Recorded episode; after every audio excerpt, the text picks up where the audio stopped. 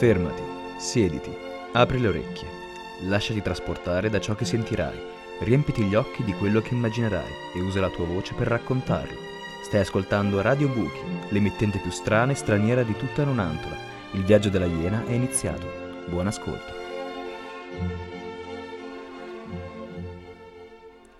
Rieccoci qui, care amiche e cari amici di Radio Buchi. Ci eravamo eh, lasciati intervistando Silvia del Rifugio Massi e ora continueremo ad ascoltare la chiacchierata che abbiamo fatto insieme a lei. Buon ascolto! Quali sono i servizi svolti dagli scout al Rifugio Fraternità Massi? Sì, poi parliamo di scout, ma in verità anche altre associazioni giovanili che possono essere simili come, come intenti. Ecco. Um, allora, i, i, gruppi della Valsusa hanno adottato l'azione del rifugio già ormai da tre anni praticamente, per cui si può contare sull'aiuto dei gruppi tutte le settimane per aiutarci a fare le grandi pulizie settimanali, che non sembra ma è fondamentale, cioè non è uno sfizio, dove arrivano persone che arrivano in uno stato fisico, di vestiario, eccetera, terribile eh, e dove l'aiuto, non solo la dignità ma anche la salute passa attraverso il fatto di trovare un posto che invece accoglie non solo in modo decente ma anche se possibile un po' di più, questo aiuto è fondamentale perché il rifugio tiene 70 persone e cambiare i letti, lavare eccetera è un lavoro immane. E, ehm, però già tre stati fa ci eravamo detti Qui, se non stiamo attenti, i gruppi scout ci chiedono di venire a far servizio all'ultimo momento, il che non è gestibile. Eh, perché se c'è un grandissimo bisogno di aiuto, questo aiuto non può arrivare con 20 persone che arrivano e dicono cosa c'è da fare, perché in quella situazione non si riesce a dare risposta. E allora siamo partiti anticipando i tempi, creando una specie di progetto e, e, provando a diffonderlo dicendo avete per caso intenzione nelle vostre route di venire anche solo per un giorno eccetera al rifugio ULX bene mettetevi in contatto. Abbiamo creato una, una, una chat su mail apposta che si chiama Ponti Non Muri Ponti Non Muri Valsusa e, e, invitiamo i gruppi scout ma non solo ripeto eh, cioè so ASCS altri gruppi a contattarci prima per una serie di motivi. Uno per capire eh, quanti sono, quando verrebbero, cosa fare con un po' di calma, ma anche per altre cose sostanziali, perché noi pensiamo che venire a far servizio al rifugio sia un enorme aiuto concreto, ma sia anche un'enorme esperienza per chi viene, che è importante per le persone che vengono, ma anche per chi poi torna a casa, racconta, crea serate come queste e fa sì che quello che succede in Alta Val di Susa non sia sconosciuto e isolato, ma che diventi un patrimonio collettivo come altri, estremamente importante. Allora far sì che i gruppi scout che ci arrivano da tutta Italia tornino a casa avendo vissuto l'esperienza non come manovalanza, ma come un'esperienza umana, è fondamentale ed è anche una sorta di investimento per il rifugio, veramente. Allora i gruppi vengono, ma li contattiamo prima e chiediamo loro che facciano per esempio un incontro su Meet, per dire su Zoom, in questa situazione viva le tecnologie, per cui da Firenze e da Roma incontriamo i ragazzi già almeno una volta prima, in modo da raccontare che cosa troveranno, in modo che quando arrivano capiscono già una serie di cose, hanno una serie di attenzioni. E e poi niente, abbiamo aperto nell'estate, abbiamo avuto quest'estate di nuovo una dozzina di gruppi almeno che passano durante la route, rimangono un giorno, due, tre e di lavoro da fare ce n'è certamente. Ecco. Che tipo di relazioni riuscite a creare con le persone che incontrate al rifugio? Per noi è indubbiamente difficile legare, cioè, avere dei rapporti che continuino nei giorni, quindi sono più le situazioni forti, racconti forti, ecco, che colpiscono e che ti rimangono dentro. Se devo raccontare due o tre situazioni che trovo emblematiche del come un luogo dove finalmente puoi raccontare sia importante, mi vengono in mente dei racconti di, di ragazzi, di bambini, una famiglia afghana con due figli di 13-14 anni, gli unici che riuscivano a spiegare un pochino in inglese. Molto sovente i bambini, anche piccoli, sono i traduttori per la famiglia, sono loro gli interpreti, quindi sono caricati di una responsabilità pazzesca, anche se piccoli, e sentono su di sé questa responsabilità di essere loro a dover spiegare, raccontare, chiedere aiuto, perché i genitori non sono in grado, perché parlano solo farsi, o pashtu, eccetera. E, mm, questi due ragazzini mi raccontavano di questo percorso durato molti mesi, un anno e mezzo in pratica dalla Grecia in su, fermi nei campi. E dicevano ma un campo non devi immaginare un campo come pensi tu, un campo vuol dire che avevamo un telo sopra la testa e stavamo seduti per terra nel fango, un campo vuol dire questo. E poi a un certo punto arrivati in Croazia, erano nei boschi e avevano molta fame, la ragazzina è andata verso un centro abitato, lasciando la famiglia nella foresta, è stata presa dalla polizia e quindi tolti, come si diceva prima, zaino, giacca, calze, scarpe, cellulare, tutto bruciato in un falò, riportata la ragazzina indietro fino in Bosnia. La ragazzina di 13 anni riportate in Bosnia, dalla Bosnia insieme a un'altra amichetta della sua età sono ripartite a piedi e dalla Bosnia sono ritornate in Croazia nei boschi e in modo rocambolesco hanno ritrovato la famiglia. Quando noi pensiamo delle storie così e pensiamo ai nostri ragazzini di 13 anni, ecco, e uno prova veramente a pensare che non è inventato, è proprio vero, è raccontato da chi l'ha vissuto, lo trovo pazzesco. E poi le altre sono le storie dei minori non accompagnati mandati dalle famiglie come salvezza. C'era un ragazzo afghano di 16 anni solo con la famiglia in Iran e dico ma perché la tua famiglia è in Iran e tu sei qui da solo a 16 anni? E lui spiegava che siccome l'UNHCR aveva usato una stanza della loro casa, come base eh, erano stati minacciati ed erano in pericolo di morte a causa di questo. Quindi erano scappati tutti in Iran dove erano intrappolati e dove hanno messo insieme dei soldi per mandare lui sedicenne in avanscoperta in Europa per essere quello che provava a trovare una soluzione per il futuro della famiglia che altrimenti era bloccata in Iran senza possibilità di tornare a casa con il rischio di morire. E questi sono i racconti che anche se sono racconti brevi, cioè di un incontro breve, non si possono dimenticare. E poi mi viene in mente invece un altro aspetto, quei racconti che condividono con noi la, l'idiozia di alcune situazioni, la follia di alcune situazioni.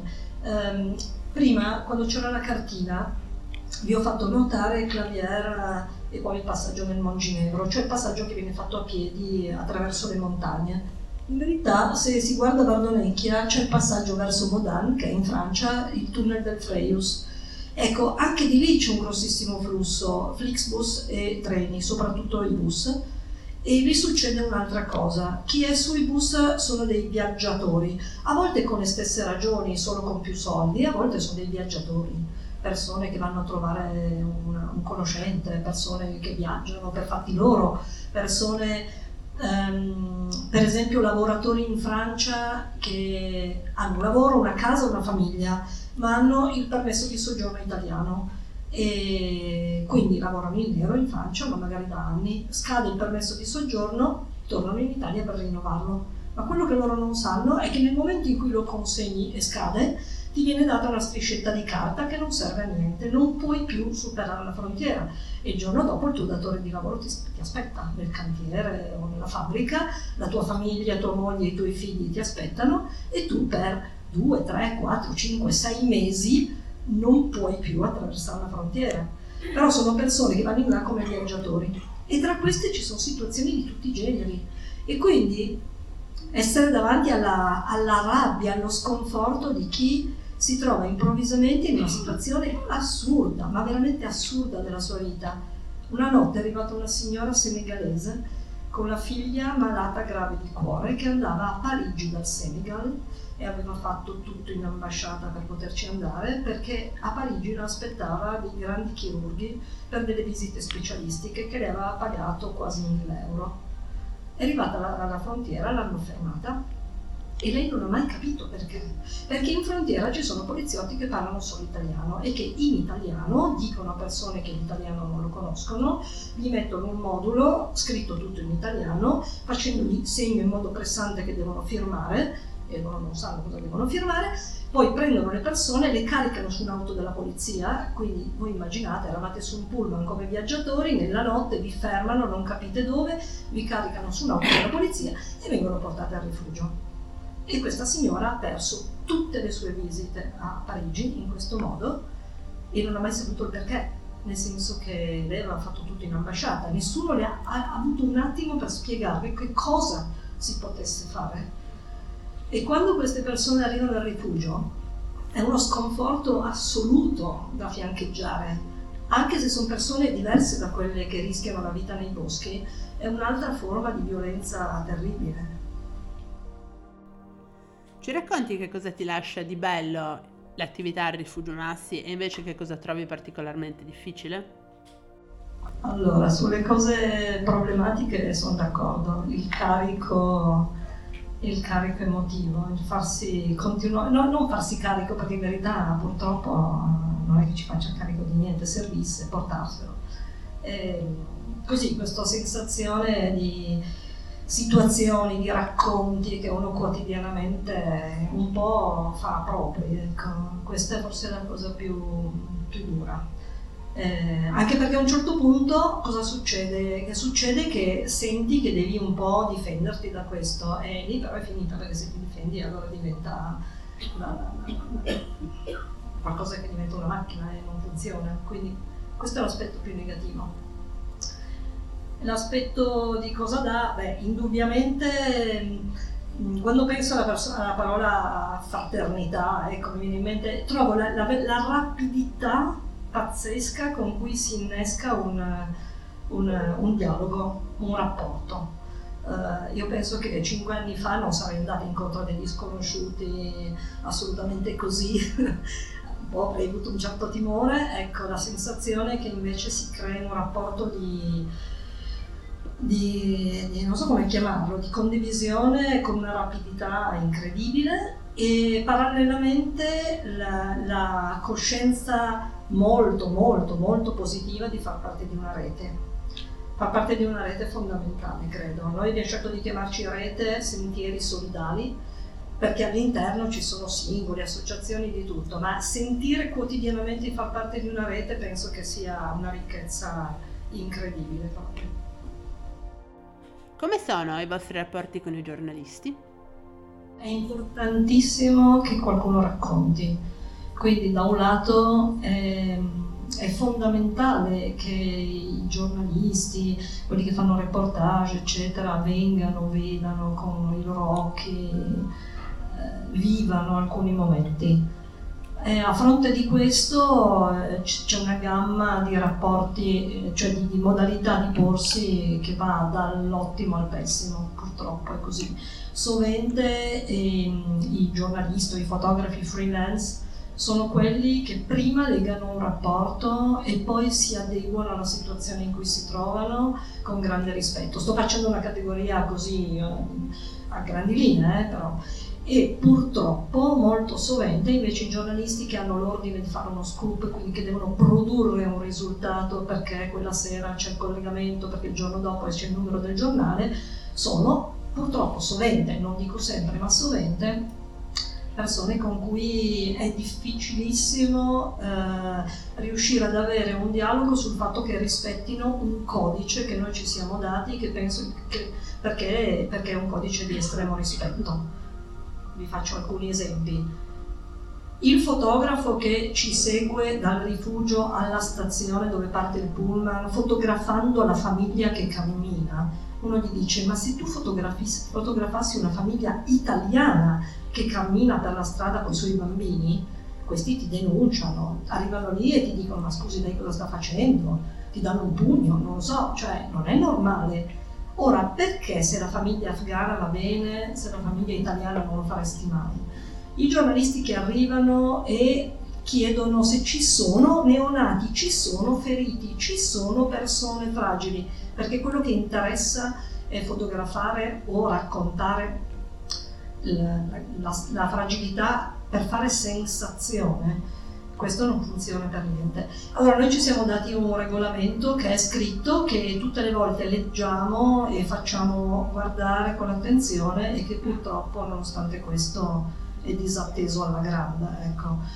Dove si dice che in rifugio non si fotografano i visi, non si fotografano per nessuna ragione appunto bambini, persone incinte, persone ferite e via così, ehm, che le persone devono dare un consenso esplicito al fatto di essere fotografate fuori dal rifugio, esplicito vuol dire aver capito cosa sta succedendo, e, ehm, e tutta una serie di corollario, e cioè sapere che se, come nel reportage di tre giorni fa, che non so se avete visto, il giornalista sale sul pullman e in pullman f- eh, filma il ragazzo che ha seduto accanto e che probabilmente non, non è tanto contento di avere il giornalista accanto e gli chiede durante il viaggio, quindi tu stai andando verso la frontiera e cercherai di superare la frontiera questa notte cercando di non farti prendere dalla polizia?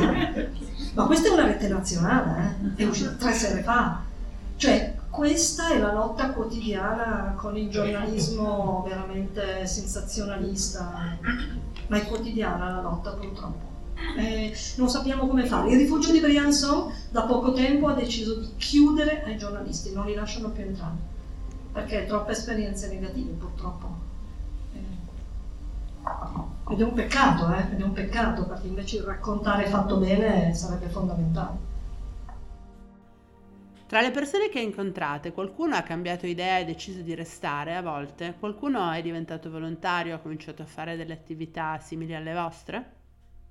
Ma credo che, mh, credo che la tua domanda fosse anche legata a chi, ehm, proprio perché vive un'esperienza di incontro in Italia, in qualche modo riconsidera il fatto di poter rimanere. Per me è un po' più, più difficile rispondere perché il passaggio è velocissimo di chi arriva. Però... Mh, allora, sovente la testimonianza è che bel paese l'Italia perché improvvisamente dopo mesi di botte in Italia non hanno preso botte e magari sono stati anche accolti, però molto difficilmente questo è sufficiente, anche per i tempi di incontro rapidi, a decidere di sostare e di pensare di creare qua un mondo.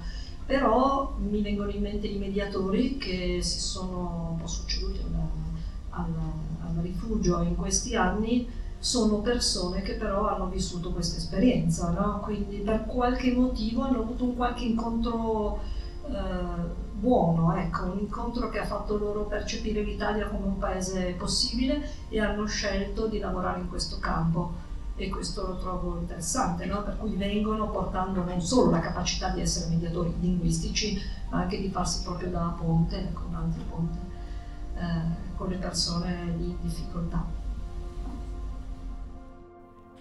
Le politiche attuali stanno influenzando i movimenti delle persone e le vostre attività? E in che modo? Ci sono stati già più volte in questi anni delle, degli avvenimenti politici che fanno pensare chissà al rifugio se questo porta una conseguenza. Eh, la conseguenza in genere è l'arrivo dei giornalisti. Questa è la, cose, la conseguenza immediata, invece non c'è una conseguenza nel flusso delle persone perché la tempistica è talmente vasta, cioè chi è in viaggio da 15 mesi ehm, arriva in qualunque stagione dell'anno, con qualunque tempo e con qualunque politica italiana, se non viene proprio bloccato in modo radicale. Ma il Covid non ha fermato nessuno, il G. Salvini non ha fermato nessuno e adesso Oh, in questi giorni noi non vediamo ovviamente nessun tipo di cambiamento. Questo per quanto riguarda la gente che passa, ma neanche il Covid. Infatti abbiamo avuto diversi ricercatori universitari che sono venuti rispetto a questo, cioè come il Covid in sé non facesse modificare nulla nelle decisioni di chi era in viaggio, ma proprio zero. Abbiamo avuto delle tesi su questo aspetto. E dal punto di vista del rapporto con diciamo, le forze dell'ordine, poi in questo momento no, ma nel senso che è già progressivo, cioè ci sono delle pattuglie miste, polizia francese e polizia italiana già da tempo. In verità la polizia francese è oppositiva alla massima potenza già da anni e anni, quindi peggiorare penso che sia difficile. Eh, la prefetta di, di, di Gap aveva fatto un foglio l'anno scorso terrificante in cui proprio esprimeva la, la, tutta la sua progettualità nell'opporsi in modo ancora più assoluto, definitivo, eccetera, a qualunque tentativo, per cui anche tutto il discorso dell'asilo veniva assolutamente accantonato. Ecco. Quindi non so, in questo momento è sicuro che uno è preoccupato, no? È preoccupato perché dice se ancora c'è questa dichiarazione di non voler accogliere, ma tanto il dato di fatto è già così adesso, quindi non, non so, boh, vedremo nei prossimi mesi, non so, la tempistica è sempre un po' lunga no? come reazione. Oltre al loro lato tragico, le storie di migrazione nascondono anche un importante aspetto di avventura. Ti è capitato di riscontrare nelle persone che incontri questo lato, il lato avventuroso della loro esperienza?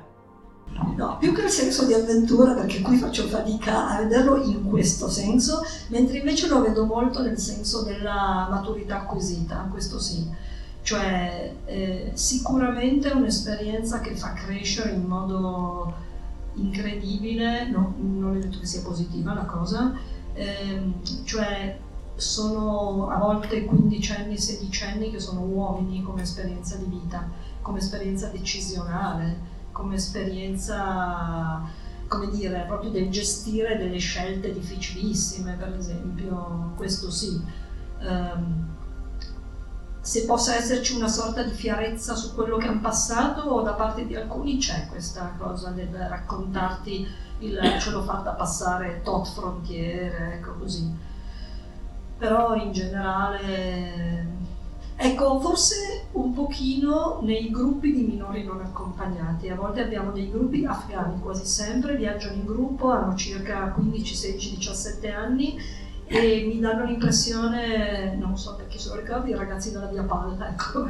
cioè la banda di ragazzi che, si, che riesce a viverlo anche un po' come una, un'esperienza forte, ecco. Però se no più forse la, la, il, il, l'essere adulti molto prima del tempo. Sia l'esperienza dell'emigrazione sia la vostra attività di volontari si svolgono spesso in un equilibrio sottile tra legalità e illegalità.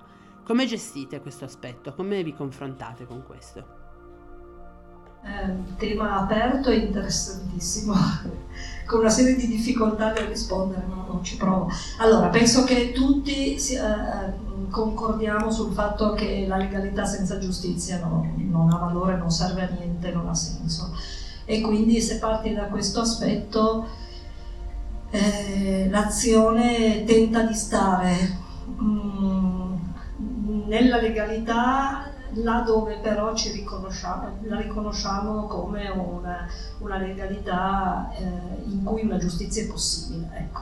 Per cui per quanto riguarda il rapporto con le istituzioni italiane, ehm, in questi anni il rifugio ha tentato sempre un dialogo il più possibile costruttivo con quella che è l'istituzione, proprio, proprio la prefettura, la polizia, eccetera, chiedendo però una libertà di azione molto molto grande e per fortuna ottenendola. E cioè noi siamo ovviamente su un filo di rasoio che sta tra il fatto di ehm, essere riconosciuti per esempio dalle forze dell'ordine, quindi tutti sanno che il rifugio esiste, no, non è nascosto, e, e nello stesso tempo ehm, per esempio chiedere alle forze dell'ordine che non entrino nel rifugio, ma eh, non per niente, perché c'è tutta una serie di situazioni.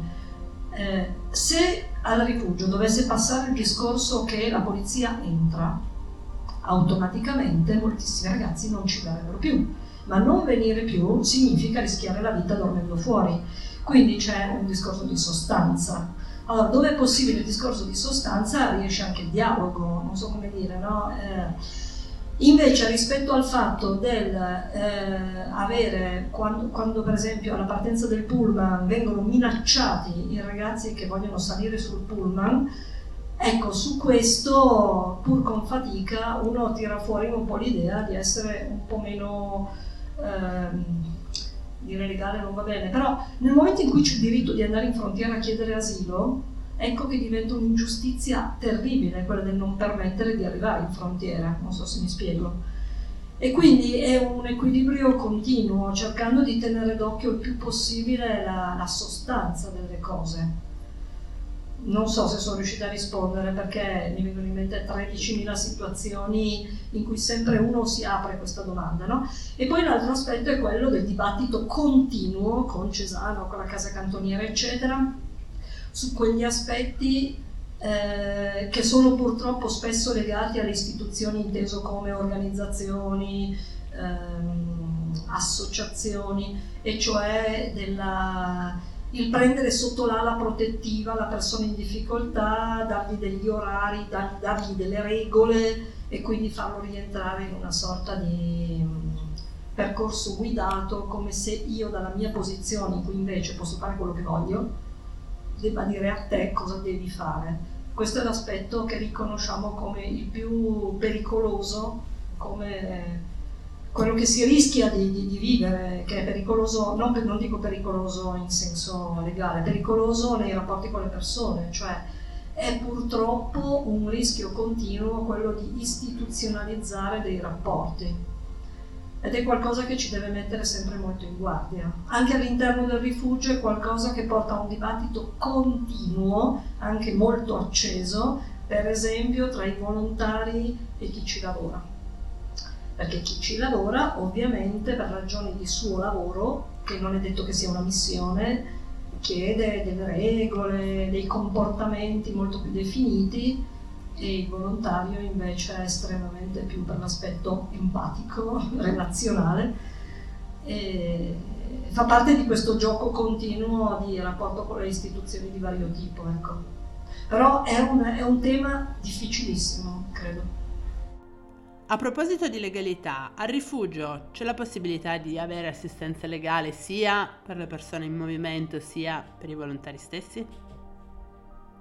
Ma dunque, eh, su da noi fin dai primissimi momenti l'aiuto legale è stato fondamentale. Proprio fin dai primissimi giorni abbiamo avuto il sostegno di mm, ASGI, quindi Associazione Studi Giuridici sull'Immigrazione, eh, gli avvocati di ASGI in modo volontario da Torino, ma ripeto, proprio i primi, primi giorni, anzi le prime notti per la precisione, facevano addirittura, all'inizio hanno provato a venire su tutti i giorni a turno, poi hanno visto che era pazzesco, c'è una fatica mostruosa perché si aggiungeva al lavoro, quindi ho cominciato a dare una disponibilità notturna. Quindi quando di notte si andavano a ripescare persone che tentavano di salire al colle, che arrivavano fradice in stazione, metà della notte si passava a rimetterle in sesto, a Torino c'era sempre uno disponibile che via Whatsapp, fotografie di documenti, eccetera, cercava di dare un sostegno.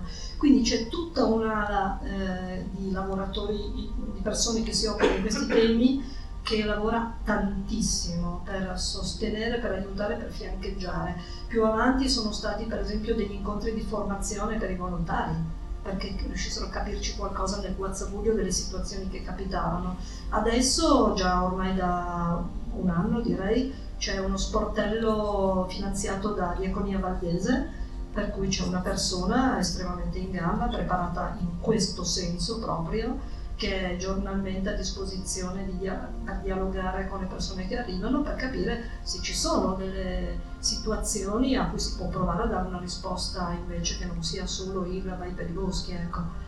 ed è poi lei che nel caso lo vogliano aiuta a inserirsi nella domanda di asilo italiana, eccetera, eccetera. E grazie a un finanziamento di diaconia adesso. Mm. Quindi sì, sì, ci sono molte risposte possibili e moltissime persone che lavorano nel campo disponibili a dare veramente energia e tempo. Tante, ne ha conosciuti veramente tanti.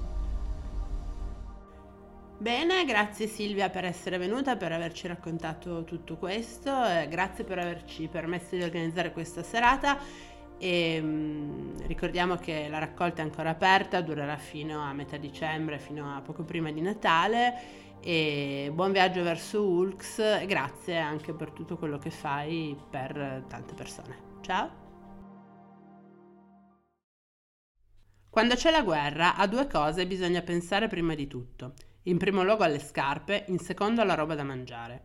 E non viceversa come ritiene il volgo, perché chi ha le scarpe può andare in giro a trovare da mangiare, mentre non vale l'inverso. Ma la guerra è finita, obiettai e la pensavo finita, come molti in quei mesi di tregua, in un senso molto più universale di quanto si osi pensare oggi. Guerra è sempre, rispose memorabilmente Mordonaum. Primo Levi, la tregua.